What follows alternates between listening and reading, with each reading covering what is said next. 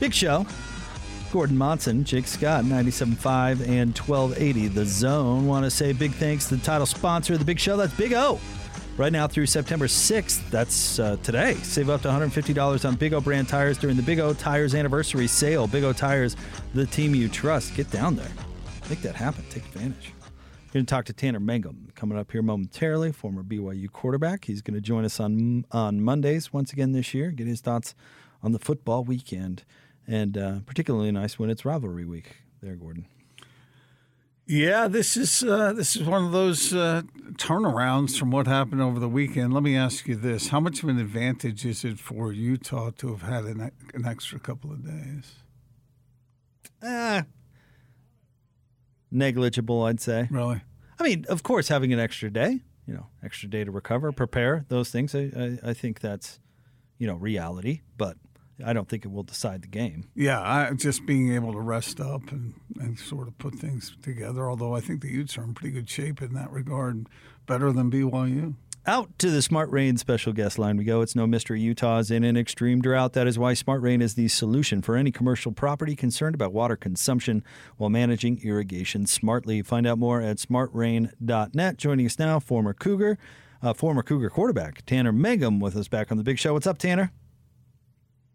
How's it going? Terrific. A heartfelt congratulations to you and your young family, my friend. Uh, we've been uh, kept up to date on everything, and it sounds like everything went really well. Congratulations on the addition. No, I appreciate it. Very, uh, we're very happy, very excited. Both baby and mom are doing well. She's been um, just a lot of fun, and uh, we're we're definitely excited. So I appreciate that.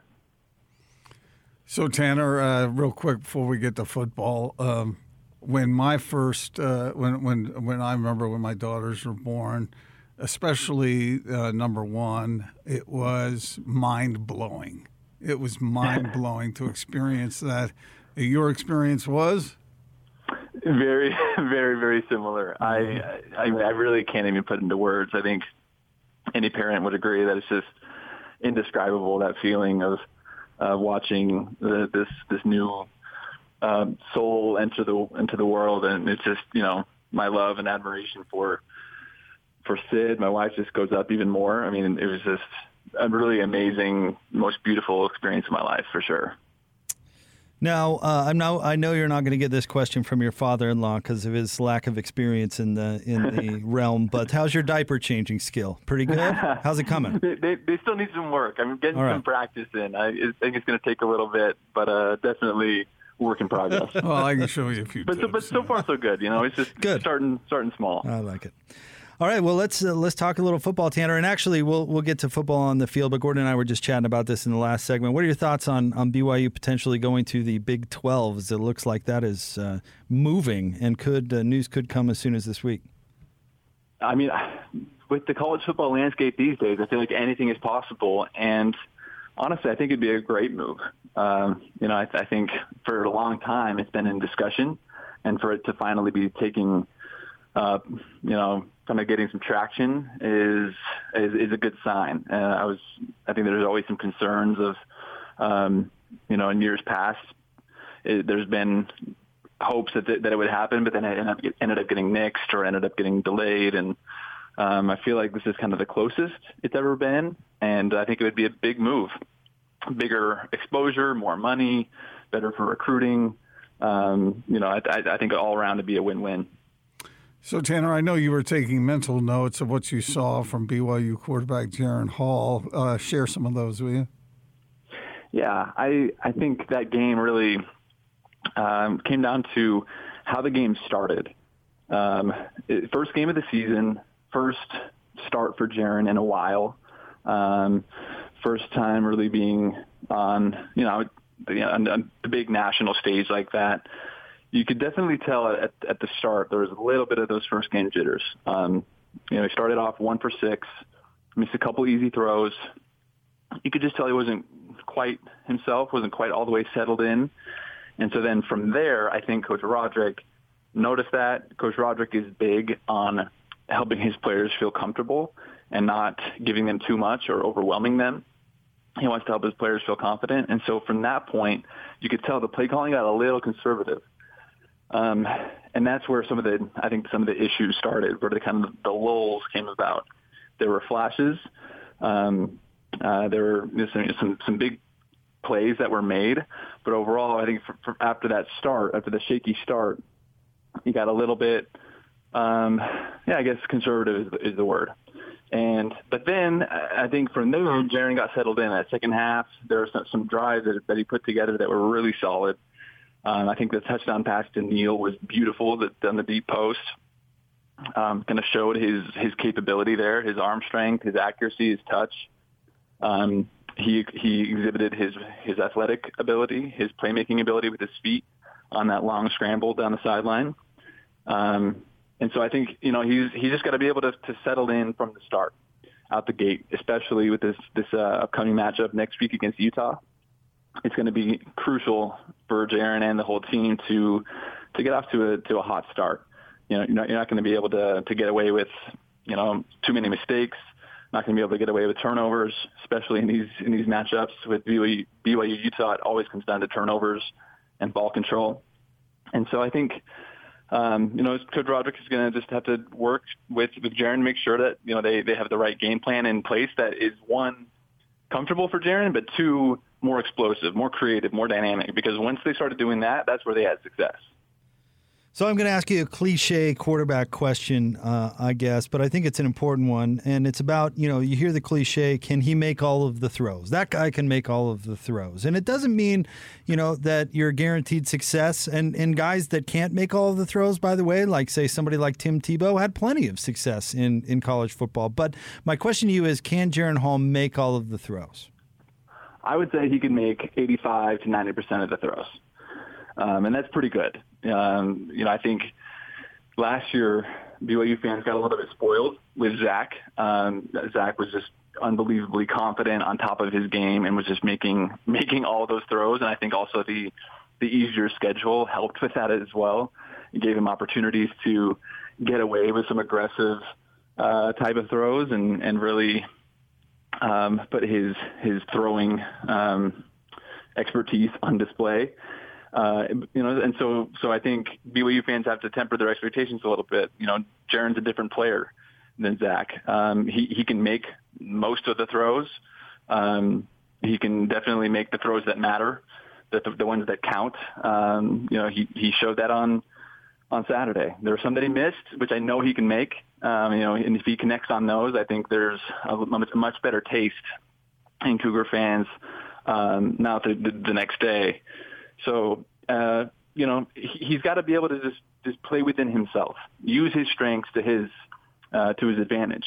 Like I said before, use his playmaking ability with his feet. Um, you know, he, he really only did it just once, once or twice. He can definitely use that more against Utah, especially if Utah goes with man coverage. I think there's going to be a lot of opportunities for Jaren to scramble a little bit more. Um, and and then uh, you know I think really is a great opportunity for him to, to show what kind of throws he can make against big time opponents. How difficult is it, Tanner, for for a guy like that who has that kind of athleticism to go through his progressions the way he should and to see the field? I it's it's hard to tell that when you're watching on TV. But I had a friend of mine who was at the game, uh, who was up in the press box, and he he told me that uh, in the early stretch that you were describing there, there were some open receivers being missed. Yeah, again, I think that comes down to just those first game jitters, kind of being not quite as settled, not quite as confident. Um, you know, but I think to, to Jaren's credit, he wasn't too jumpy, uh, if that makes sense. Like, oftentimes when you get when you get an athletic quarterback that has the ability to run, you'll see them drop back, look at their first read, and then if it's not there, take off and run. Um, I think that was something that uh, you know we saw a lot from Taysom uh, back when he played at BYU. He was very obviously very comfortable running the football, and so you you would see that a lot where first first read isn't there, bam they take off running, and I, Jaren didn't do that. Yes, he did miss some guys. He missed some open guys downfield. He missed some easy throws, but at least he was staying in the pocket. He wasn't getting too frantic or too panicky he was, you know, overall stayed stayed pretty calm. It was just a matter of kind of settling in and finding his touch, finding his groove. Um, and so that's that's good to see. And I, and I think he's smart to do that because he has the ability to, to do both. He's not, you know, stronger in one area than the other. He's very balanced. He's a good thrower and a good runner. You mentioned. I think it's uh, good. For, it's good for him to use both. You mentioned Tanner that 67-yard throw he had. I don't think a ball could be thrown much more perfect than that one was. And what was so impressive to me about that is he had traffic in front of him. It wasn't like he was just sitting back in the pocket without any pressure, and yet he delivered it in the face of that right on time, right on target. Exactly. That that was a great example of him just being comfortable in the pocket, not getting too frantic and not looking to, to take off and run at the first sign of trouble. Um, but you know, I think a big thing here, a big concern of mine going into this to this uh, big matchup next week is BYU's health. Um, obviously, losing Gunnar Romney is a big uh, loss for that offense, and uh, and uh, you know we'll, then we'll wait to see on, on the Nacua brothers. Um, I know they were you know, holding them out to, to be you know keep to be cautious, keep them healthy. Um, those would be very welcome additions for the BYU offense. Um, but you know Jaren's going to need a, a, lot of help. Um, I think Tyler Allgeier shined really really well in, in that game. He he showed he's the clear RB one. Um, just you know, it's, it's impressive seeing his, his continued improvement, his speed, his um, you know, his strength coming around the edge. It's they're going to need all things to click, and I think on Saturday they weren't clicking all the way. They they got lucky. They they um, the defense was was you know lucky that Arizona's field goal team didn't connect twice. Um, you know, an easy interception at the end of the game. You know, it was it was a, a little, little bit of a sloppy first game, but they're going to need to uh, to clean things up if they want to you know have a chance of success on Saturday against Utah. Well, let's talk about that a little bit. Utah looks to have a pretty good roster. Roster. They brought a lot of uh, folks back, but you know you're familiar with the way Utah does things. They've been doing it kind of the same way for a long, long time. So, with that in mind, what needs to happen this upcoming week for BYU to get a victory? it's been a long time coming. I mean, really, I, I, think last year would have been their best shot to get a victory against the U. Um, you know, Utah was having a little bit of a down year. BYU was having a little bit of an up year. Um, but now here we are, and, and I think, you know, it's just one game in, so it's kind of a little bit too hard to, to tell with 100% certainty on who is the better team. Um, I mean, I, I obviously would, would give the, the nod to Utah at this point, just based on how they looked in game one um, versus how BYU did. Um, but it, like I said, it, it's going to take much better execution on both sides of the ball. I guess technically in all three facets of the game: offense, defense, special teams. BYU got away with a lot of uh, mistakes. Um, you know, for example, you do something as simple as the botched PAT uh, on that first score against Arizona. You know, you can't get away with that against a team like Utah. Um, three and outs. Um, you know, injuries uh, to, to key players. Defense, you know, giving up, um, you know, missed, busted coverages on defense.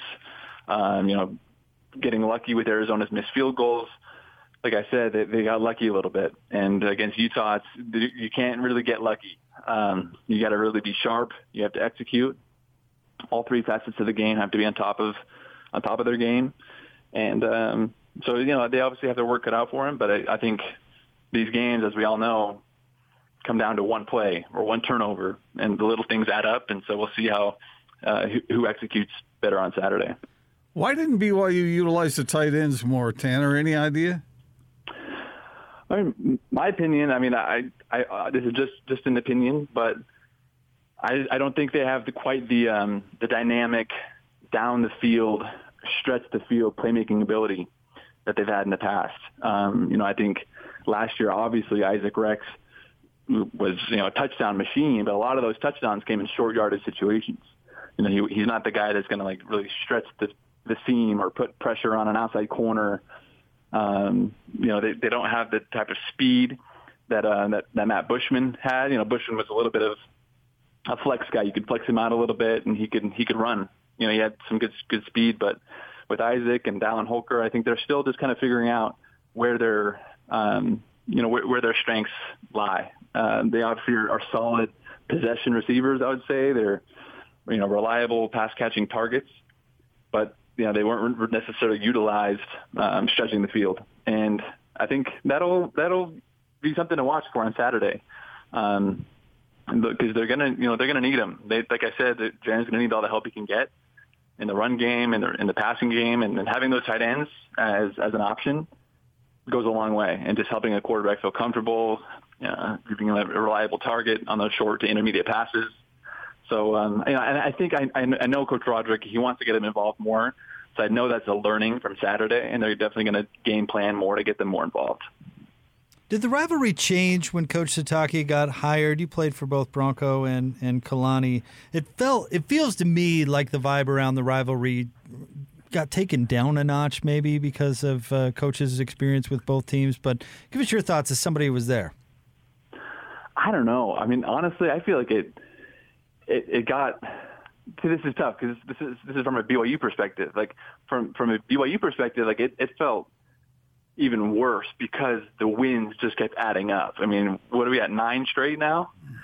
And and so as those wins just kept adding up, just felt more and more um, motivated, you know, to, to to try and end the streak. A little bit more um, bitter, a little bit more just you know, just a little bit more more tension.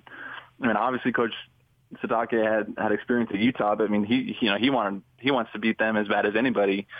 Um, and you know, Utah was having more success. You know, obviously on the uh, the winning side of, of the rivalry over the last decade, um, and it, which gives them you know a lot more fuel, a lot more room to talk trash, a lot more um, edge, if if you will.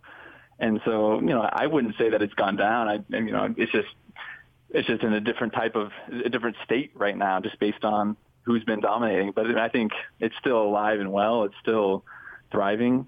Um, you know, I, I think any social, you can go on social media, go onto Twitter, and you'll see that you know those fans are still still chirping back and forth to each other. So it's I think it's it's going to be a fun one. I think especially this year, the year after COVID, fans are back in the stadium didn't play last year, so now it's kind of there's some delayed uh, gratification now that's finally going to you know fans are finally going to be able to watch this. It's the first home game. I think the energy will be um, palpable on Saturday. I wonder how the matchup will be with Utah's offensive speed versus BYU's defense, Tanner, because as I was watching the game against Arizona, uh, Jake and I were talking about this. BYU was missing tackles, but some of the time it was because they were out of position to make the tackle. Uh, how do you think uh, that's going to go? Yeah, I mean, I, I, I think I give advantage to Utah on this front. Um, you know, I, I would agree there that there were some some moments where the defense was out of position. Um, I think they don't have the uh, most elite uh, speed in the secondary.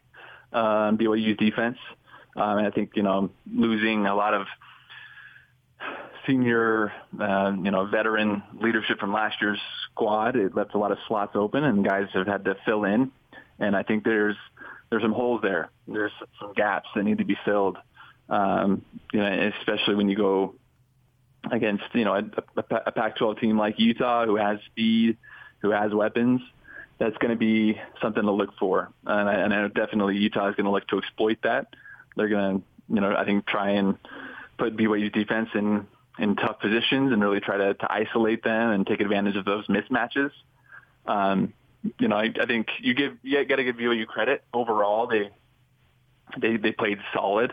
Um, you know, there weren't any like uh, you know jarring mistakes. They were just kind of small ones. Um, but uh, against a team like Utah, you're, you're going to have to really a, team like Utah where you're a little bit physically outmatched. It's going to be um, you know a challenge for BYU secondary to you know just to fill those holes and to make sure that they're that they're keeping up with Utah's offense. If you'd been on the field when Keenan Ellis got hurt the way he did and that whole thing went down. How, I mean, what do you do, Tanner, when, in that situation? I mean, the fans can feel it the media can feel it, but I just wondered what it's like for teammates.